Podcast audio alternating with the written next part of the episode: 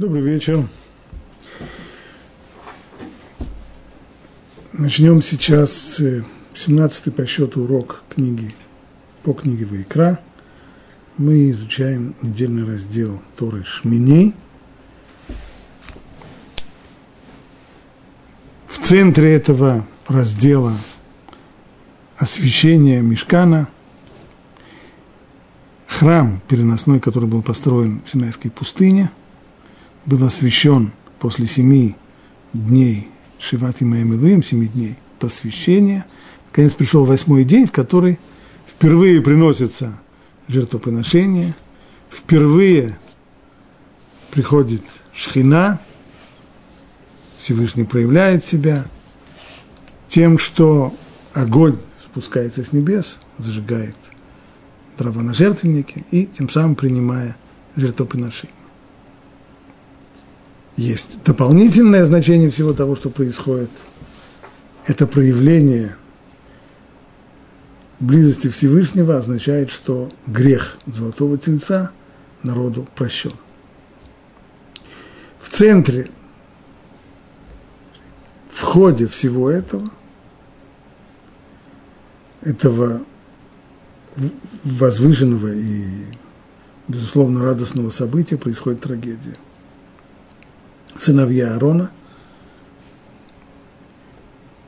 решают сделать то, что им не только не заповедано, но и, по идее, нельзя было делать. Они решают принести свое собственное воскурение благовоний, и кончается это все очень плохо, очень трагично, они на месте погибают. Надав и Авиу. И вот сразу после этого, после их гибели, это в 10 главе книги Ваикра сказано так, 12 стих. «И говорил Моше Аарону, Элазару и Тамару, оставшимся у того сыновьям, возьмите хлебное подношение, оставшееся от жертв Божьих, и ешьте его мацой, у жертвенника, поскольку оно святая святых. Ешьте его на святом месте, потому что это твоя доля, доля твоих сыновей от жертв Божьих, ибо так не велено. Говорил Моше Аарону, Элеазару и Тамару, оставшимся сыновьям Аарона». То есть это те 2 сына, которые остались. У Аарона было у него 4 сына, 2 погибли, 2 остались. Само слово «оставшиеся» у мудрецов вызывает понимание, когда говорят о том, что осталось. Когда, в принципе, у человека должно было все уйти, но вот что-то осталось. Именно это значение видят здесь мудрецы. Раши приводит их объяснение. Они остались, то есть спаслись от смерти. И вот из этих излишних слов Банава Нотарим, из оставшихся сыновей, мы делаем вывод, что вполне могло было быть так, что погибли бы все сыновья Аарона. Это было бы наказанием ему, Аарону, за его участие в грехе Золотого Тельца. И об этом сказано в дальнейшем. «И на Аарона очень разгневался Бог, чтобы истребить его». Само слово «истребление». Истребление, оно, таково его простое значение. Истребление, когда погибают все. Это означает, что могли погибнуть все сыновья Аарона. И только молитва Моше за Аарона, она и спасла 2 его сыновей. 2 погибли в тот момент, когда сделали 1 опрометчивый шаг с воскурением благовоний, но 2 других молитва Моше спасла. Так вот этим самым спасенным сыновьям и их отцу, Моше говорит, произошло то, что произошло, но весь порядок богослужения, он не должен остановиться, потому что происходит сейчас освящение храма, и были принесены жертвоприношения, и нужно в дальнейшем закончить все это. Что для этого нужно сделать? Прежде всего, там есть хлебное предложение. Минха. Это надо съесть, таков закон. Возьмите хлебное подношение, оставшееся от жертв.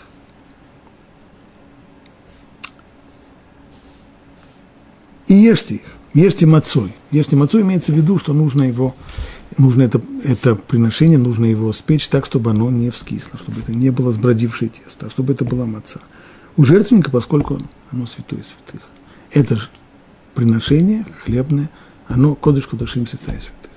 Поэтому нельзя есть его за пределами храма, можно есть его только в самом храме.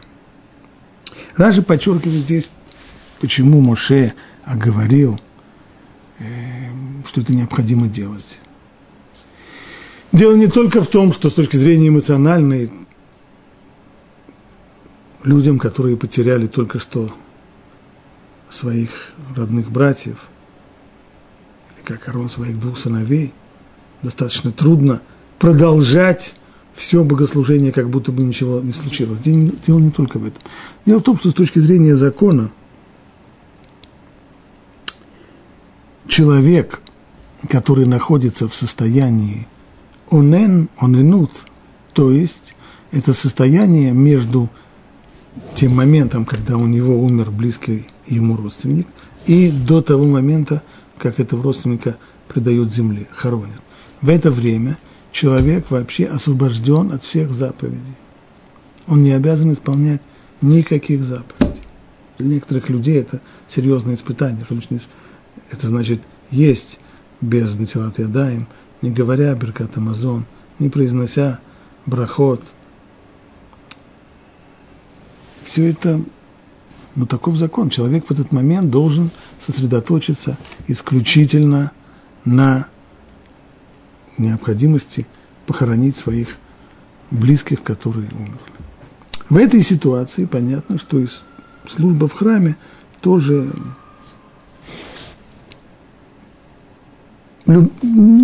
она не может происходить, и любой человек в состоянии, вот в этом состоянии он инут, то есть между кончиной близкого родственника и между его похоронами, он, безусловно, не может есть мясо жертвенных животных, такое, которое он бы ел, если бы ничего не случилось.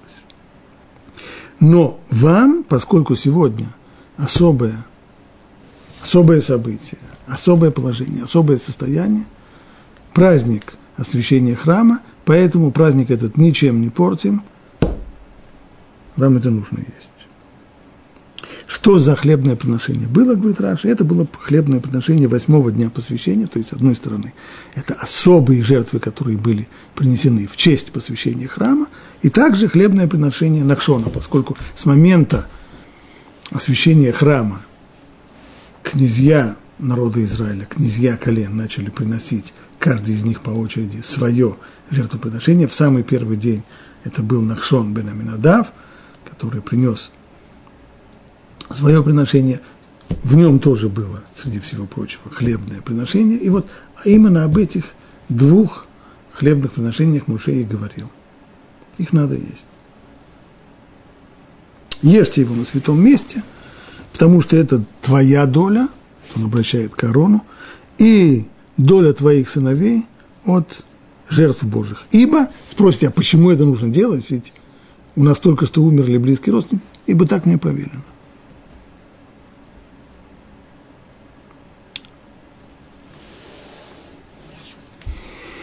Ну, если Моше дает такие распоряжения, вроде бы все должно быть исполнено так, как он и сказал. И вот здесь происходит неожиданное дополнительное событие.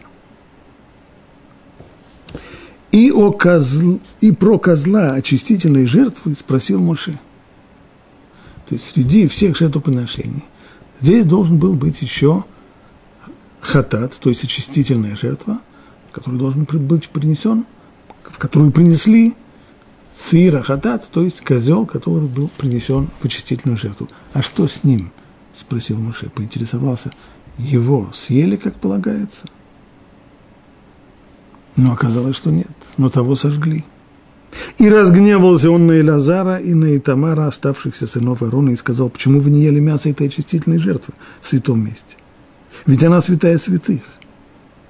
И он дал вам, чтобы искупить вину общины пред Богом. Ведь ее кровь не была внесена внутрь святилища. Вы должны были есть ее в святилище, как я велел. Почему же вы сожгли?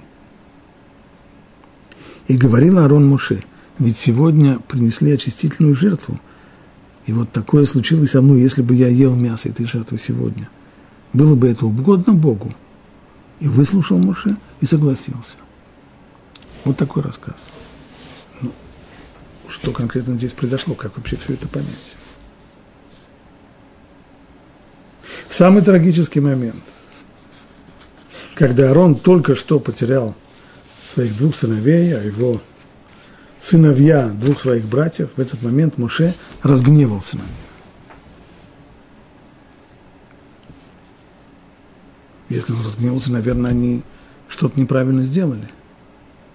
Но если они что-то неправильно сделали, то каким образом Аарон оправдался? Он всего лишь сказал одну фразу, и тут же Моше согласился, и весь гнев на этом закончился. А что он такого сказал? Что было за претензия? И в чем был ответ? Прав ли был Аарон и его сыновья, что они не съели мясо этой жертвы, а зажгли тушу козла? Или не прав? И если он был прав, тогда почему Моше разгневался на него? Если он был не прав, то каким образом он так просто оправдался и всего лишь сказал одну фразу, которая совершенно непонятна, что в этой фразе написано? Ведь сегодня принесли очистительную жертву. Ну, конечно, принесли, а о ней и разговор-то. Ее надо было съесть. И такое случилось со мной. Это тоже известно, что такое случилось. А если бы я ел мясо сегодня, было бы это угодно Богу. Почему нет? Ведь было сказано вроде, что надо все продолжать, как будто бы ничего не случилось.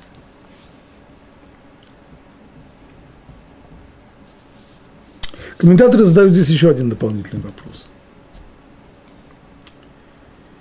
Написано: и разгневался, по поводу гнева Моше написано: и разгневался он на Элязара и Тамара, оставшихся сынов Аарона. По идее, надо было бы разгневаться на Аарона, ведь он первосвященник. Его сыновья только простые священники, которые ему помогают, но есть тот, кто отвечает за весь процесс службы в храме. Почему тогда он разгневался на сыновей?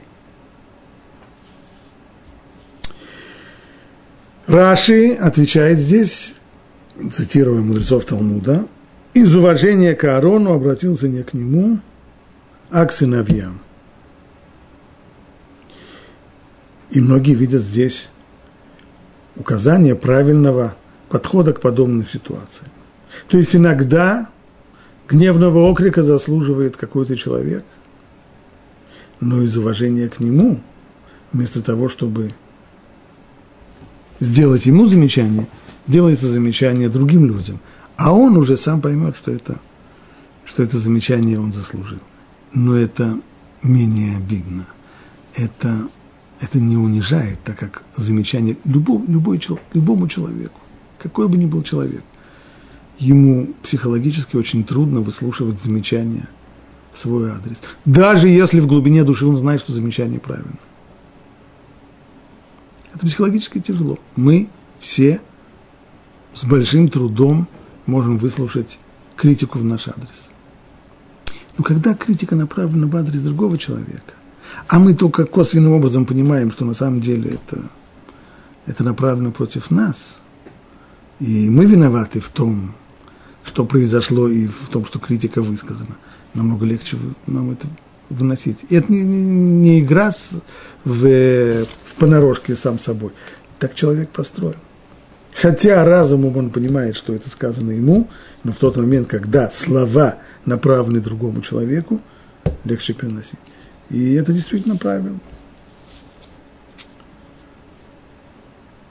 Каждый человек может его применить дома, когда он считает, что он должен высказать критику в адрес своей жены. Это само по себе достаточно спорно, нужно ли вообще высказывать критику в адрес жены или нет. Но если даже человек считает, что это необходимо, то лучше высказать эту критику в адрес своих детей, а жена уже сама поймет. Так отвечает Раши. Есть комментаторы, которые отвечают по-другому на этот вопрос, что здесь действительно гнев Моше был направлен прежде всего к его племянникам. Почему? Потому что сказано, уточняют, и разгневался он на Элазара и Тамара, оставшихся сынов Аарона, и сказал, почему вы... выше. И козла, и про козла очистительной жертвы спросил Моше, но того сожгли. Так? Не сказано, он был сожжен. В пассивной форме он был сожжен, Это вещь, которая могла бы произойти и без моего конкретного вмешательства. Но когда написано «его сожгли», это значит, есть люди, которые его сожгли. Иными словами, это не просто было решение Аарона, что в данный момент не следует есть мясо этой очистительной жертвы, а это сделали конкретно сыны Аарона, Элазар и Тамар. Они сами его сожгли, поэтому гнев Моше был обращен именно к ним. Ну, этот вопрос можно считать решенным. Но первый вопрос, который задали, а именно, почему Моше так разгневался сейчас? В чем была причина? Был ли Аарон прав или нет? И почему с такой легкостью Моше, каким образом, как так произошло, что Моше с такой легкостью успокоился, это все остается непонятно.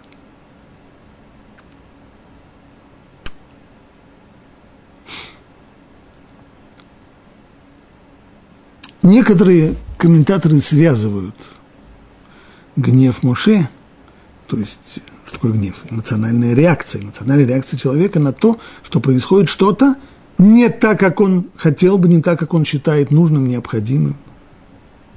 Так вот, некоторые комментаторы, как Раби Моше Алших, например, связывают вот этот вот вопрос о гневе Моше с предыдущим вопросом снова, а именно, почему именно он направлен против сыновей Аарона, Элазара и Тамара. И говорит Алших, Моше разгневался на оставшихся, и Тора подчеркивает, на оставшихся сынов Аарона, оставшихся, имеется в виду, спасшихся от смерти. Они на самом деле тоже были, могли бы погибнуть, но их спасла его молитва. Они остались в живых. Теперь следовало предупредить, пишет Алших, чтобы они не допустили в служении подобную ошибку, что их братья. Ведь тот, кто обжегся на молоке, должен дуть и на воду, заканчивает Алших. То есть, поскольку только что все здесь связывается в клубок. Начали мы с вопроса, как так? Аарон только что пережил такую страшную трагедию вместе со своими сыновьями, и сейчас на него еще и гневаться? На него, на его сыновей. Сыновья потеряли двух своих родных братьев, и сейчас же на них кричать? И почему на них, а не на Аарона? И все это связано вместе, говорит Алших. Моше боялся за них. Он понимал, что на самом деле и над ними колоссальная опасность. Опасность существует у сынов Аарона с того момента, как Аарон оказался увлеченным в грех Золотого Тельца. Два старших сына, Надав и Авиу, погибли. Почему они погибли? Глубокой причиной того их гибели было участие отца в грехе Золотого Тельца. Но этот приговор реализовался в тот момент, когда они совершили нарушение в ходе храмовой службы. От храмовой службы очень строго. Шаг влево, шаг вправо. И конвой стреляет без предупреждения. Поэтому сейчас Моше, видя, что дело идет к тому, что два оставшихся брата тоже совершают ошибку, поэтому он так резко прореагировал. Поэтому он накричал и на них, что же вы делаете? Вы же тем самым подвергаете себя жуткой опасности. То есть его страх за них, его страх, что они тоже могут погибнуть, он и привел к такому взрыву гнева. Так пишет Алших. И у Аницива тоже мы находим подобное объяснение. Причина гнева Моше – в страхе за то, что они, то есть Элазар и Тамар, тоже могут, не дай Бог, быть наказаны за небрежное отношение к храмовым святыням. Это причина. Есть ли здесь оправдание гнева? Нет. Продолжает Аницив. И для учителя нашего Моше это было бы более серьезным, чем нарушение какой-либо предписывающей заповеди. Ведь не следует предаваться гневу пока не выяснено, в чем дело. Но в данном случае он был охвачен трепетом, страхом из-за нависшей угрозы. И перевести это на русский язык, то, что он говорит. Причина взрыва гнева нам понятна. Значит ли это, что этот гнев оправдан? Нет. Вообще наши мудрецы очень резко высказываются о проявлении гнева в человеке. Каждый, кто гневается, пусть будет в твоих глазах подобным тому, кто служит идолам. Так говорит Талмуд, ни больше, ни меньше. Вот здесь перед нами взрыв гнева самого великого человека, Моше. Оправдан ли он? Натаницев нет, не оправдан.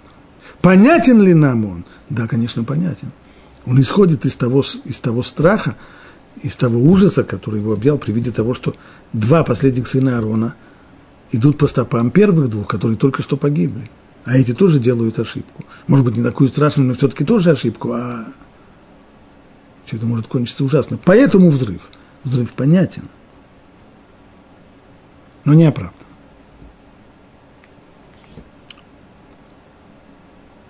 Итак, говорят мудрецы, в Сифри, Баухату Адиной, Эну Яйну Мелиху Ином Шаколь Нем.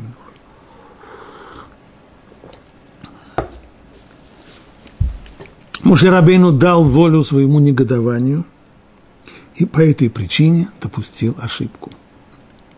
Вот здесь Сифри возвращает нас к первому вопросу, который мы задали. Кто был прав в этом споре между Моше и Аароном?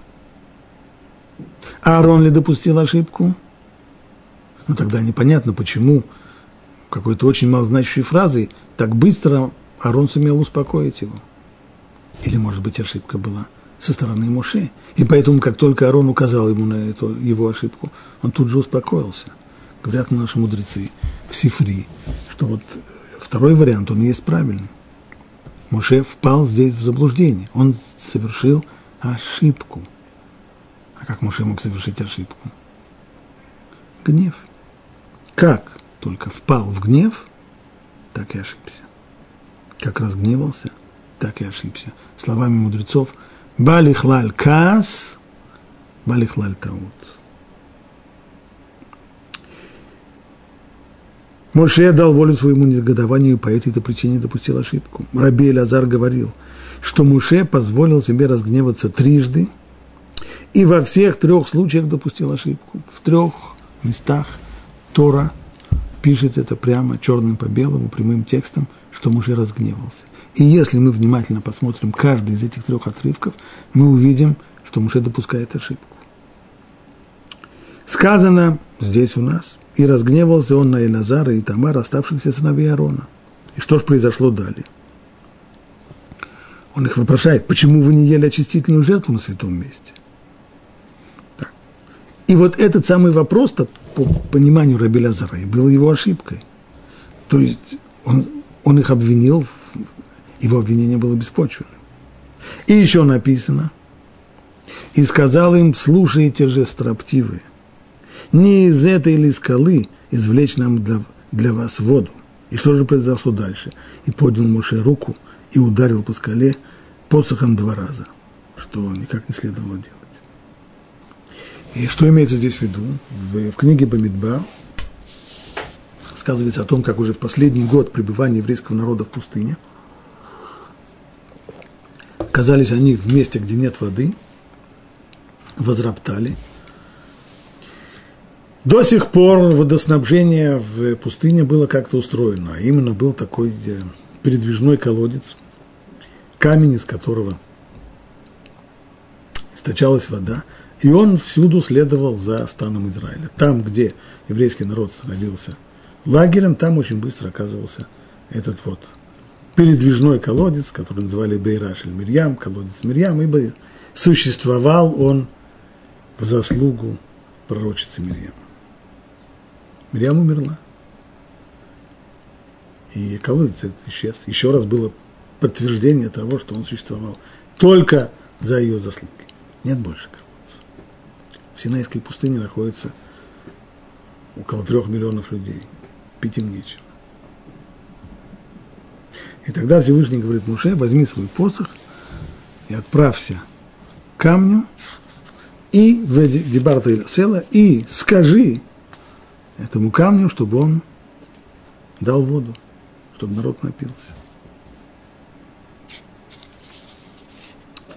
Какому камню? На камне не написано, что вот этот камень имени пророчицы Мирьям и так далее. Моше и Аарон смотрели, какой камень. Народ начал над ними потрунивать, издеваться. Что вы ищете какой-то камень? Что там есть? Камень, в котором есть внутри спрятана цистерна с водой. Стукните уже по любому камню, и все, что вы делаете. Не стукнуть нужно было. Нужно было сказать. В конечном итоге Моше обратился к неверному камню и сказал ему, чтобы тот дал воду. Эффекта никакого. Тогда он решил, а напряжение растет. Народ либо посмеивается над ним, либо издевается над ним, либо требует воды. И вот тогда он произнес эту фразу, когда он назвал еврейский народ «Шимуна Амурим». Послушайте же вы, строптивые или бунтовщики, не из этой ли скалы извлечь нам для вас воду? Что вы хотите, чтобы я бы из первой попавшейся скалы извлекал вам воду? Он разгневался. И результатом была ошибка, а именно то, что он перепутал и говорил с другим камнем, не с тем камнем, который служил в качестве этого передвижного колодца, ну и результат был 0. Тогда Моше решил, очевидно, что он ошибся. Сделал еще одну ошибку. Вместо того, чтобы найти правильный камень и обратиться к нему лишь только со словами, вместо этого он взял свой посох и ударил по скале. Результат снова. Тогда он ударил во второй раз, и только тогда уже пошла вода. Но ошибка была фатальной. Это второй раз. Третий раз. И еще сказано: «И разгневался Моше на военачальников». Что произошло дальше? «И сказал Элазар, священник, воинам, ходившим на войну». Что имеется там в виду? Там, это 31 глава книги Бамидбар, рассказывается о том, как еврейские воины вернулись после войны с медианитянами. Медианитян они разбили и взяли у них довольно большую добычу. И вот с этой добычей они возвращаются в свой лагерь. И вот тогда написано: «И разгневался Моше на военачальников». Он увидел, что его приказ о том, как следует вести себя с медианитянами, военачальники не выполнили. Разгневался на них. А дальше сказано и говорит там Раши на месте: от того, что Моше разгневался, он впал в заблуждение. От него ускользнули предписания относительно каширования утвари язычников. Что там дальше сказано?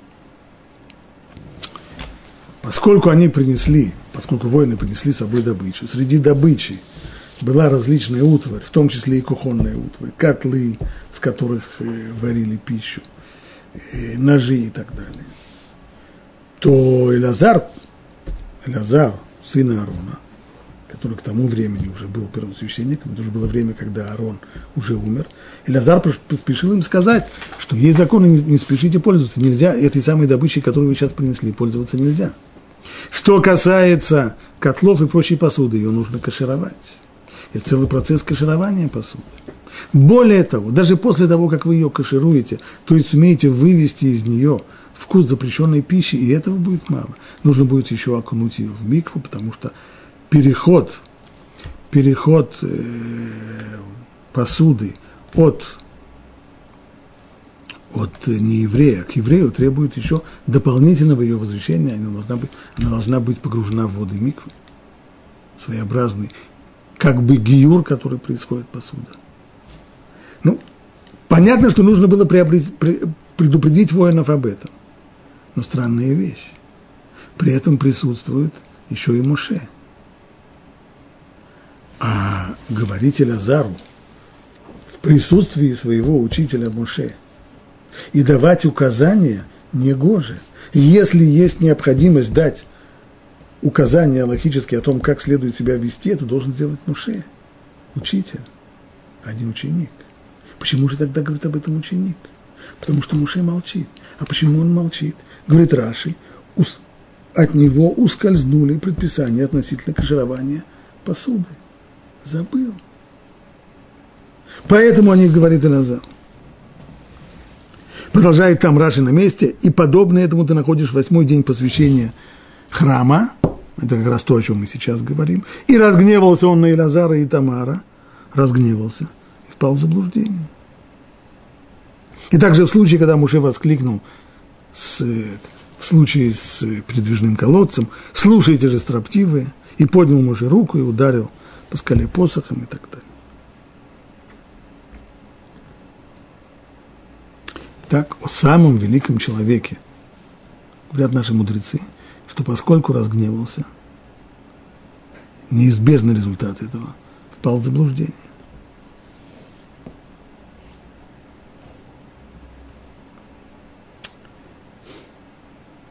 Интересно, что в Сифри сказано, что мы в 3 случаях мы видим, что Моше позволил себе разгневаться трижды и во всех 3 случаях допустил ошибку. На самом деле, если посмотреть в Торе внимательно, и до этого есть еще дополнительные случаи, когда Моше гневается. Но там мы не видим никаких ошибок. Первый раз, когда еще будучи совсем молодым человеком, воспитанным при дворе фараона в Египте, он выходит, чтобы посмотреть на своих братьев, и видит, как надсмотрщик египтянин избивает еврея. Написано, что он посмотрел туда и сюда и убил надсмотрщика. Это первый раз.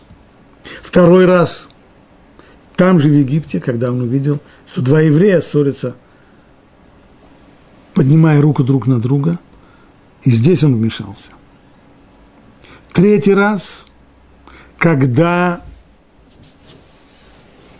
он уже бежал из Египта и увидел, как пастухи отгоняют дочерей Итро от колодца. И снова он вмешался.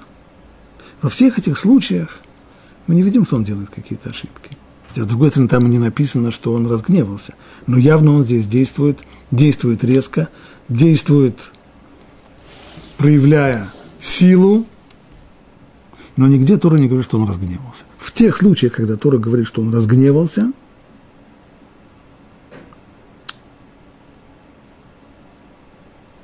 в этих случаях, причем во всех этих 3 случаях, гнев Моше разгорается по отношению к людям, которые проявляют, с его точки зрения, нерадивость в исполнении заповедей, нерадивость в исполнении его указаний.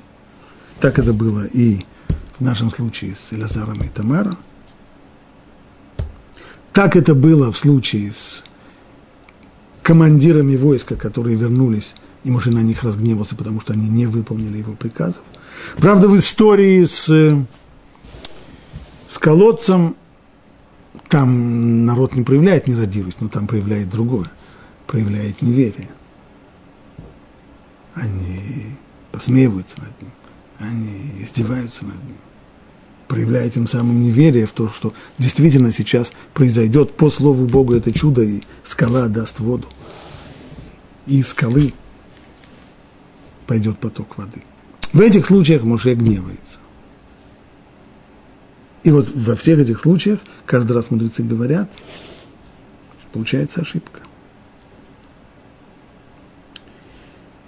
Мудрецы этой критики не скрывают. Хотя понятно,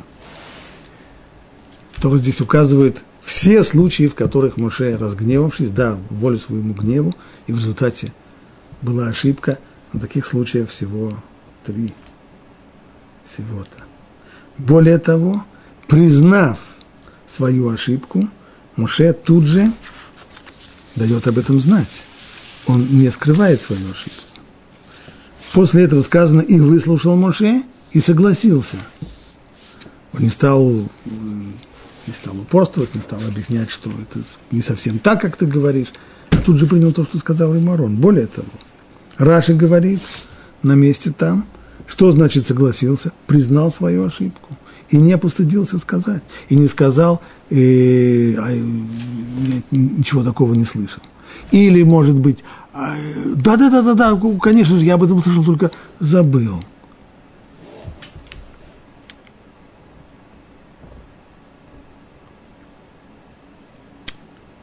Пожалуй, наоборот.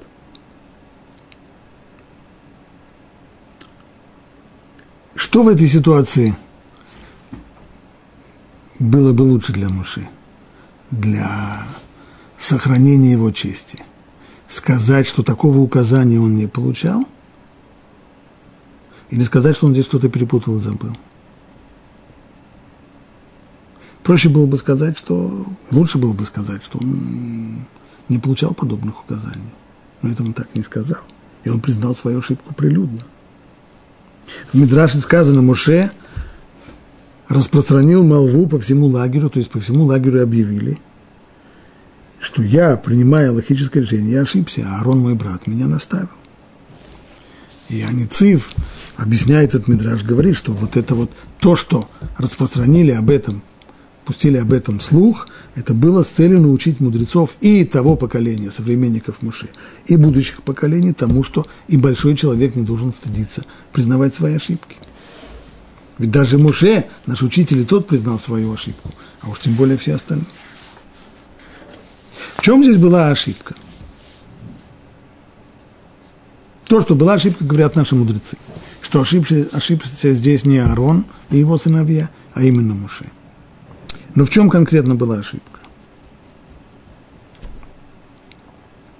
Выше мы обратили внимание на то, что Моше подчеркивает и говорил Моше Аарону, Элеазару и Тамару, оставшимся у того сыновьям, возьмите хлебное подношение, оставшееся от жертв Божьих, и ешьте его на святом месте, ибо так мне велено. То есть, можете возразить, что это неправильно, что человек, который находится в состоянии анинут, человек, у которого только что умерли близкие родственники, их еще не похоронили даже, то ему нельзя есть мясо жертвенное.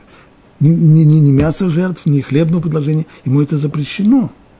Нет, мне так велено. То есть у меня есть указание, что сегодня, верно, что с точки зрения закона всегда так правильно поступать не есть. Но сегодня особый день. Сегодня мне об этом велено. То есть он, Моше, дал понять Аарону, что сегодня особый день. День праздника. День освящения храма. В этот день, несмотря на произошедшую трагедию, нужно себя вести, как будто бы ничего не произошло. Это видно и по предыдущим отрывкам, которые мы сегодня не упоминали. Там, где, например, сказано сыновьям Аарона, что Всевышний запретил им соблюдать знаки траура по умершим братьям. Это тоже говорит о том, что праздник должен продолжиться. Продолжаем все, как будто бы ничего не случилось. Как бы это ни было трудно, психологически, эмоционально, но праздник должен продолжиться.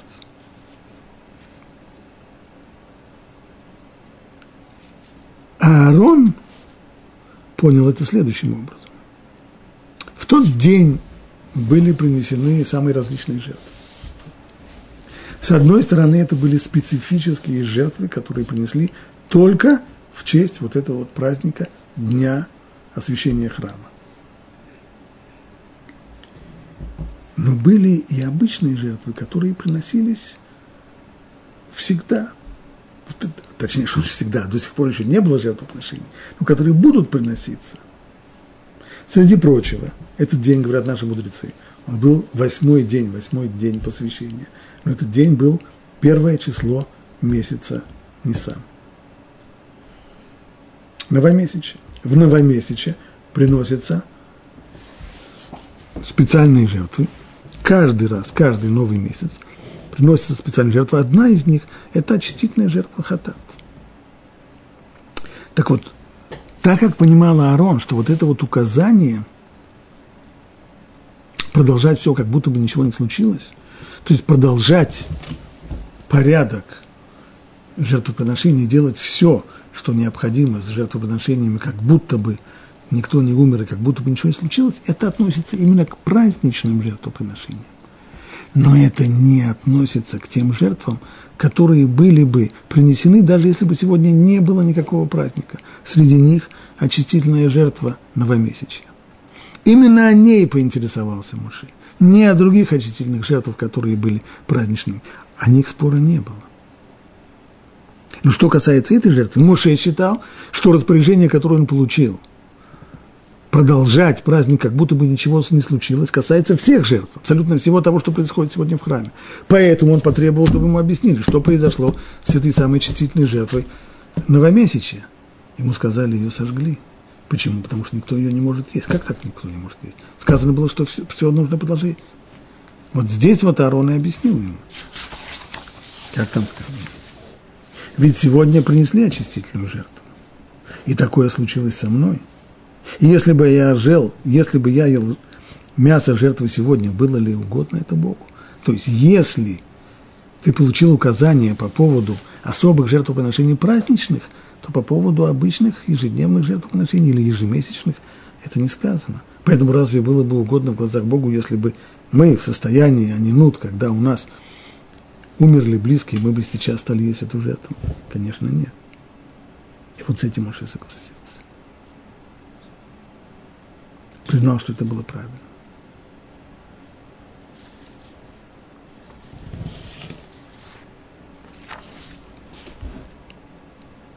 Деталь Моше еще подумал, может быть, здесь была проблема другая, может быть, проблема была в том, что жертва была принесена уже в состоянии анинут. На что Аарон возразил, нет, сегодня принесли очистительную жертву, это не мои сыновья, это я приносил, я первосвященник, я могу приносить жертвы, даже будучи в состоянии анинут. У них это проблема. Поэтому вопрос был только здесь, есть или не есть. Может быть, случилась тума? Нет, этого тоже не случилось. А в чем здесь было здесь дело? Только вот этот спор. Значит, спор между Моше и Аароном сводился к одному довольно узкому вопросу. Распространяется ли повеление, которое получил Моше, продолжать праздник на все жертвоприношения или только на те, которые были специфически праздничными, но не на обычные ежедневные, ежемесячные приношения. Вопрос, почему же тогда Моше ошибся? Мы видим, что прав оказался Аарон. А почему Моше тогда ошибся? Рав Меир Симха из Динска в своем комментарии Меши Хохме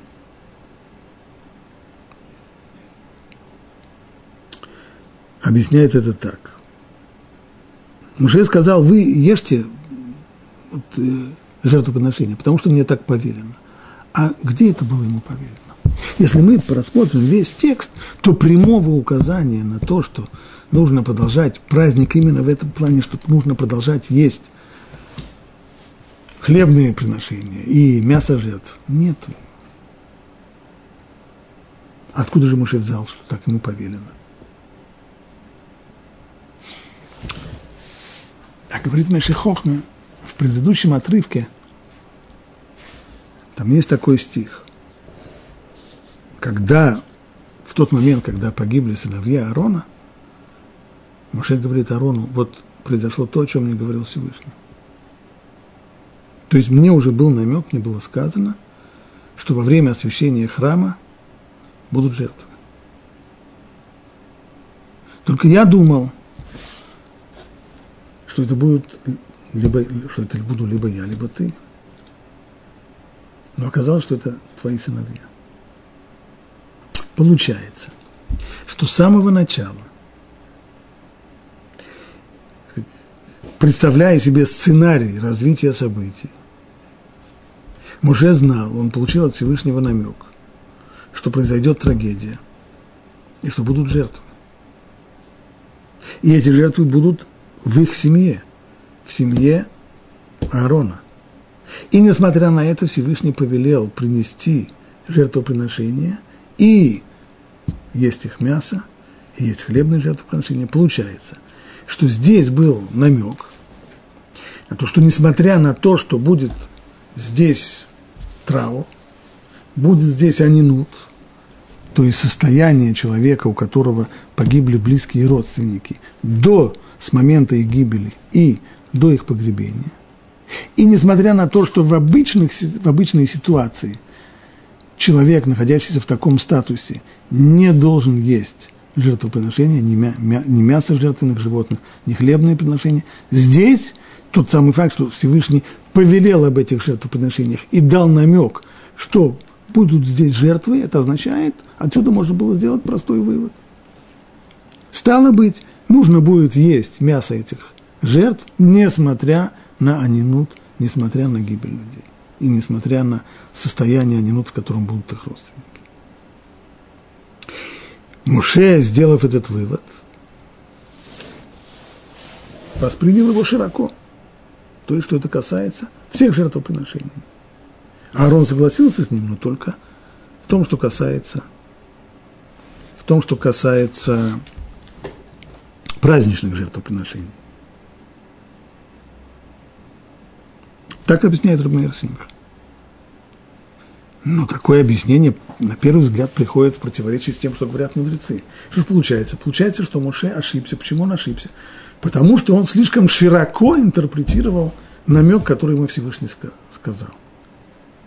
Но ведь Раби Элазар в Сифри говорит не так. Он говорит «балых лаль каас». Балыхлаль таут. Из-за того, что разгневался, из-за этого и впал в заблуждение. Ошибка была из-за гнева.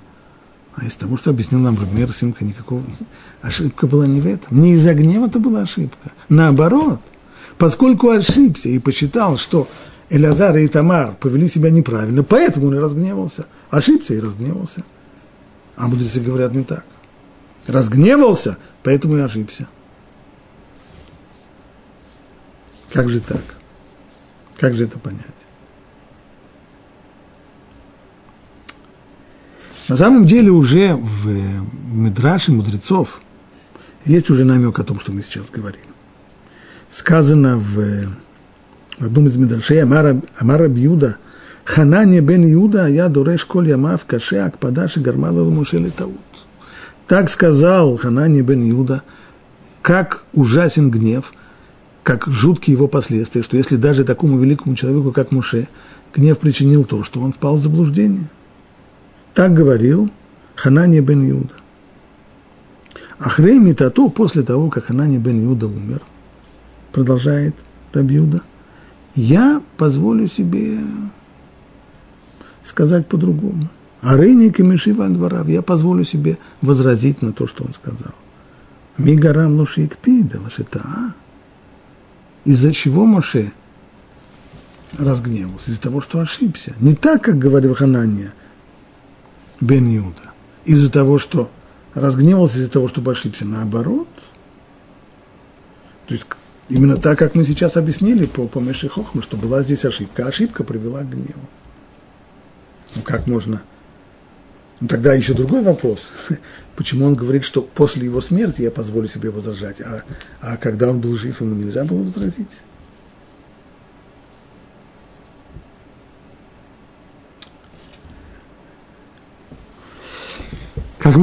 Как можно все увязать вместе? Как можно как-то объяснить?